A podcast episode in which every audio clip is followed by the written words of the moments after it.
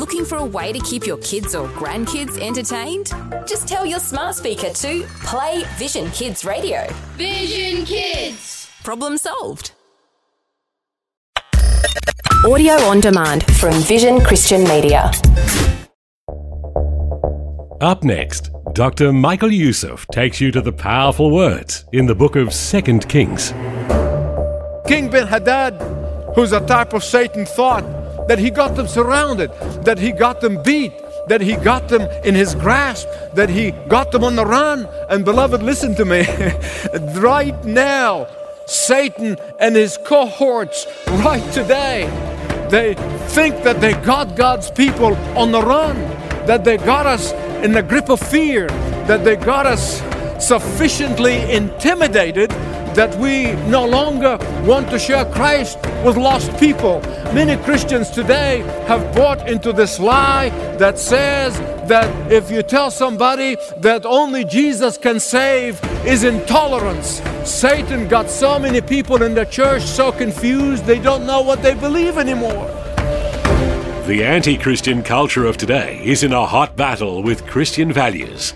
Voices ringing throughout the media and many in local and national leadership are adding to the noise that is trying to drown out the voices of what is good and right with what is only good in the sight of politicians and social agendas.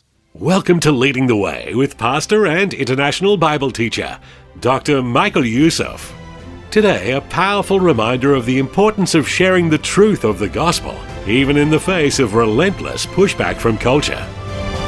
Here's Dr. Youssef to begin most likely every one of us at some point, particularly of late, you saw this staggering need of the world and, and you saw the tumultuous events that are taking place all across the globe and, and the stuff that's going on in our country. And, and if my guess is right, you, you most likely says, well, what can I do?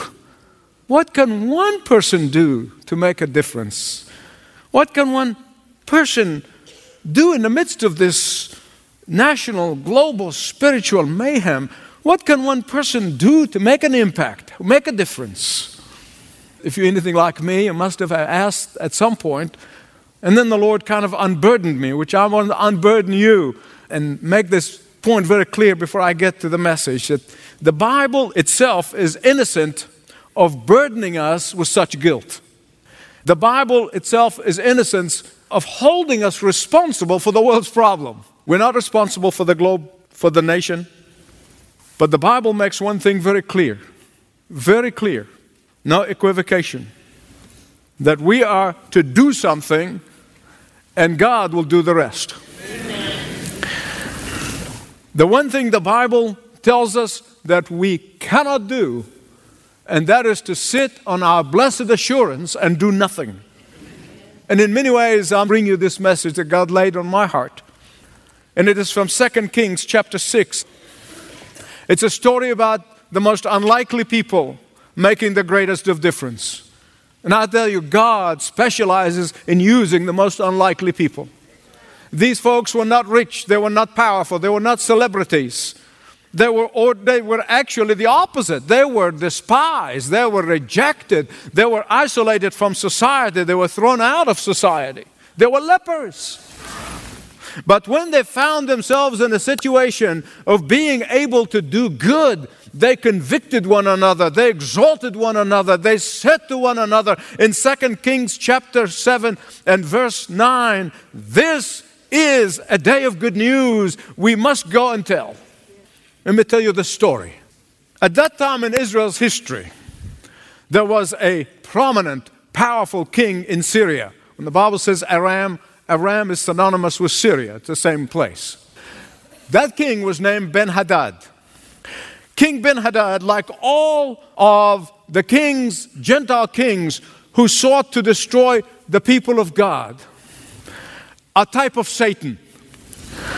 And like many kings before him and after him, they tried to destroy the people of God. And the reason Satan wanted to destroy the people of God is because he did not want the Messiah to be born. He knew what God said in Genesis 3:15. And the method of destruction that they use is tried and true. build the siege around the walls of the city, put an army to surround the walls of the city in order to starve people to death. And if they're not starved to death, you weaken them so much to the point of overcoming them very easily. When the king of Israel heard of the deprivation and the depravity and the misery and the horror of the situation, he tore his clothes. A mark of humiliation and abhorrence. Here is the unbelievable irony. Here's the unbelievable irony. This leader of Israel, this king, instead of seeing this misery and would drive him to God so that he may repent of his sins and that he may repent of the sin of the nation, he passed the blame. He blamed others.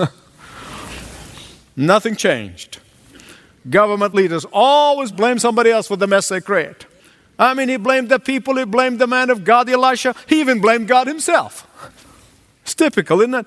People really kick God out of public life, and the moment they faced terror, they said, Where is God? Where was God? Look at what the king said, verse 33 of chapter 6, 2 Kings. This disaster is from the Lord. Really? Compare his reaction with the reaction of the man of God, Elisha. Compare those two reactions. The reaction of Elisha is chapter 7, verse 1. He did not lash out. He did not fix blame. He did not point fingers. He did not look for an excuse. He did not look for a culprit. He did not sit down to write a strategy paper. no, he announced good news. He announced good news. A few years later, the prophet Isaiah said, How beautiful are the feet of those who bring good news. And that is why Elisha brought good news. And that's what you and I must do. We must tell the good news. We must see to it that the good news is proclaimed. And beloved, you know this. It's the call of this church, it's the call of leading the way to proclaim good news to tell people that Jesus and Jesus only saves, that we are to witness for his saving power in us, to proclaim peace, true peace, when peace is not found, to be a lifeboat to everyone who wants to escape from the judgment that is to come. We are the good news bearers. Every one of us can do something. Some will intercede for the lost. Others are going to bring people to come and hear the good news. Others are going to support the proclamation of the gospel from their resources. But we all must serve God's purpose of making the good news proclaimed and known, whether it's across the street or across the world. What was that good news? Look at it in the scripture. Elisha was delivering some good news in the midst of a horrific situation. Here's the good news. He said, Tomorrow, tomorrow, the siege will be over. The captivities will be broken. Poverty and hunger will end. Freedom is coming. Fear is going to melt away. Deprivation will end.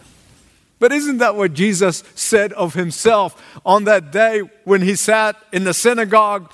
We recorded in Luke chapter 4. He went there and he got the scroll and he opened it and he began to read it. And he said to them, Today this has been fulfilled in your ears. The Lord anointed me to bring good news to the afflicted. He sent me to bind the broken hearts, to proclaim liberty to the captives, to open the prison doors to them who are bound, and to preach the acceptable year of the Lord.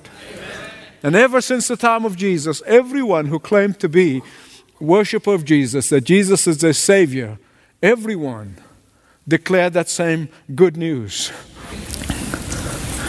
That's the mission of this church. It's the mission of leading the way. It's the mission of every believer in Jesus Christ. Sadly, the devil managed to get us all diverted in all sorts of other gospels and all sorts of other activities except that one thing that Jesus repeated five times before he departed for heaven. But to be sure, not everybody is going to respond. You got to understand that. You see, the results are not your responsibilities. They're not our responsibility. The results are His responsibility. There's some people going to believe, some people are not going to believe, but that's all right. And we see happen even there right here in the scripture. It is always the story, it's always the case. In 2 Kings chapter 7, verse 2, the chairman of the Joint Chief of Staff, the head of the army, mocked Elijah and the good news that he announced. He mocked him. And you have to ask yourself, you know, with leaders like this, no wonder Israel was in trouble. The king is pointing the blame on somebody else. The head of the army is basically mocking the word of God. Listen to what Elijah said to that mocking general Mr. Big Shot. That's a rough translation, but I think you understand what I'm trying to tell you. you will see the fulfillment of God's promise with your eyes, but you're not going to experience it. You're not going to participate in it. No wonder the Apostle Paul said in 2 Corinthians 2 15 and 16, We are to God the aroma of Christ among those who are being saved and those who are perishing. To the one with a smell of death, and to the other a fragrance of life. And sure enough, when God fulfilled his promise, this mighty general saw it with his eyes, but did not participate because he got trampled underfoot. Beloved, listen to me. No one, no one, no one can mock God and His Word and will get away with it. No one can molest the bride of Jesus Christ and get away with it. No one will ridicule God's Messiah and get away with it. They may look like it, they may get some laughs at mocking Him, they may get some fans following them, but make no mistake about it, they will pay. And some old preacher said, payday someday. Payday someday. Well, how did God keep his word spoken through the prophet Elisha? I always get to the point of my sermon. Sometimes it takes me a long time, but I always get to it. I'm telling you this long story to come to the point of the heart of the message. This is how it happened God in heaven clicked his fingers. Have you ever heard God click his fingers? Well, he did in heaven. And the Syrian army thought, oh man, the Israelites must have got the Hittites and the Egyptians. These armies are powerful and savage. They're going to come and kill us. So they put their kaftans between their teeth and they ran like jackrabbits. And when they ran, they left everything behind. They left all the long term supplies. I mean, they left their stocks and bonds, they left their gold and silver, they left their garments, they, they left their gourmet food. I mean, they left goats and sheep and barley and wheat, everything they have. They left, they just ran with the clothes on their back. Here's the point that I have been working my way to all this time. Verse 3. The Bible said that when the Syrians fled, with only the clothes on their backs. The people of God who were inside the wall, the city wall, did not know it. They obviously ran so quietly, they did not know. They were inside the wall, they did not know what's happening outside the wall. They're still living under siege, they did not know that the Syrian army already ran and gone. But the most unlikely people discovered the good news the most unlikely people were privileged by God to proclaim the good news. Four lepers. Four lepers. They were isolated outside of the city. You see, in Israel, because leprosy was associated with sin, the lepers were outside of the city wall. They lived in a house called the House of the Unfortunate. And on a regular basis, about twice a day, the Israelites would come out with food.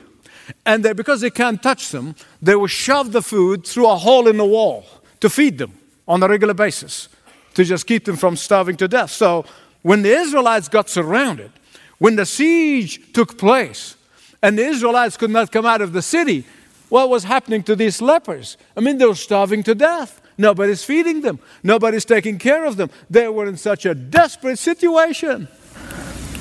So they reasoned if we stay inside the house of the unfortunate, we're going to starve to death, right?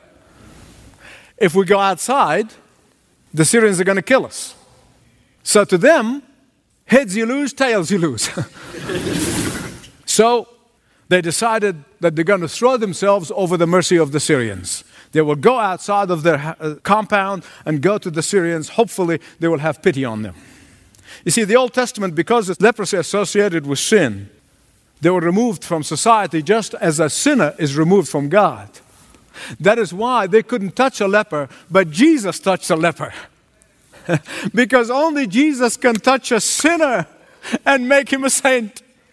Only Jesus can transform a life of a sinner and make them a saint. Only Jesus can transform a sinner to a new life in Christ. Only Jesus can cleanse us from all unrighteousness. Only Jesus can take us from being enemies to being children of the living God. But let me stop here just for a moment, just in case there's somebody here who feels isolated, somebody who feels unloved and uncared for, somebody feels that misunderstood, that nobody understands them. Let me tell you something very briefly, but very quickly. God loves you. God cares for you. God knows exactly what your needs are, and God is working all the events in your life to fulfill and meet your needs. If you do not belong to His family, He's reaching out to you and says, Come, join my family. Those lepers were hoping for some Syrian crumbs, but God was preparing a feast for them. God had greater blessings awaiting for them. You know, as many of you know, I love to use my imagination, especially when a situation like this, so far removed from modern technology of the iPads and the iPhones and all that stuff, you know, and you just think about it and, and, and try to use my imagination, and these, these guys come out of here and say, We're going to die, we're going to die. So they come out tippy toeing and tippy toeing, and they come out and they're looking for the Syrians and no Syrians. And they look at the first tent and they look through the tent and what the door, and there's no, no Syrians, but lots of food. so they fed their face. How can that be? They finish, they go into the second tent and they open and they looked at no Syrians, only more supplies, more food, some gold, some silver. They took all that stuff and they hid it. They said, you know, in case they don't take care of us, so we're going to take care of ourselves. And then they, they, they, they go in and more provision. And sometimes they probably wonder, is this a trap? Is somebody playing a cruel joke on us? What is going on here? But who cares? We're dying anyway, right? So the food was plentiful and they fed their faces. Think about this. and I know I can relate to this, as many of you know, of late. They did not worry if the food was fat free or not. I mean, they couldn't care less about the carb content in the Syrian food. They did not worry, they did not measure calories. they didn't wonder how many calories in that food. They did not wonder if the Syrian food were really going to make them sick or not. they were just experiencing one blessing after another. Verse 9 of chapter 7. After they fed their faces, the lepers looked to each other and they said, We are not doing right. This is a day of good news, and we are keeping it to ourselves. If we wait to daylight, punishment will overtake us. Let's go and report the good news to the king. We are not doing right. We have experienced salvation. We've been assured of eternal life. We have seen and lived the good news. We have experienced the joy of being forgiven eternally. We have experienced the abundance of God's blessings in Jesus Christ. And therefore, we cannot help it but tell the good news. I often wondered if they could have had a different reaction. And they could have. They could have. They could be like our generation and would have says, I deserve this. Every second commercial said, You deserve it, baby. we suffered long enough. These people mistreated us anyway. These people held us in isolation out of the city. Why should we care? Why should we share the good news with them? These people need to be nuked, not saved. Many of you know my testimony. When I got out of that region with the clothes on my back, I wanted nothing to do with that part of the world. After all, I was, I've experienced persecution, discrimination, Why should I care? And it's an irony that now the Lord says, You go back and you help in a little way of getting the good news to the same people. I'm so grateful for our partners who stand with us around the country and around the world so that we're able to penetrate hundreds of millions of homes in the homes of the very people who hate us. But that's the only way, my beloved friends. Washington is not going to solve it. Amen. All the military hardware is not going to solve the problem. Only the gospel of Jesus Christ is going to change lives.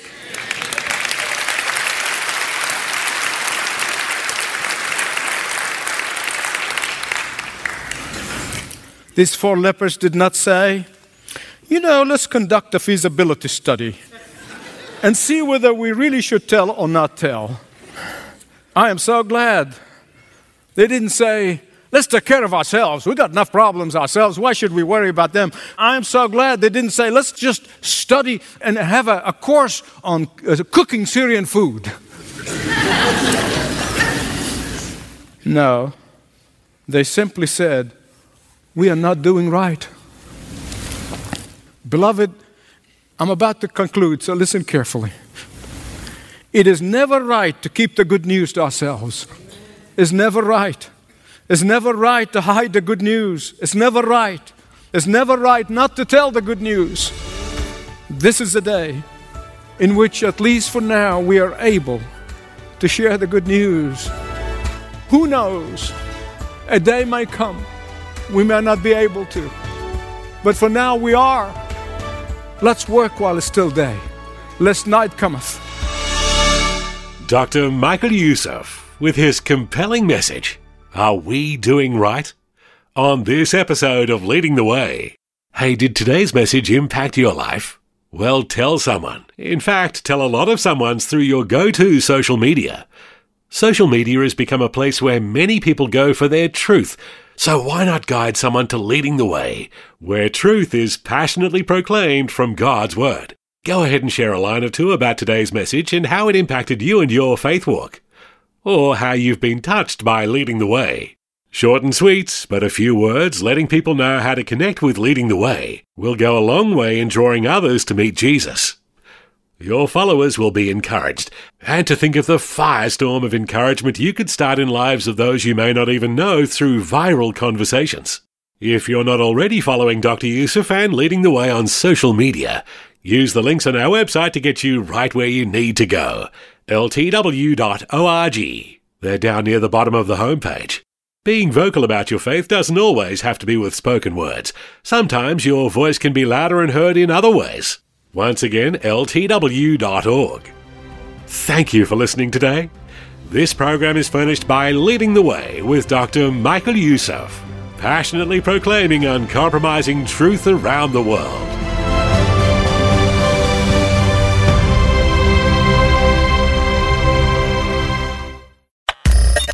Thanks for taking time to listen to this audio on demand from Vision Christian Media.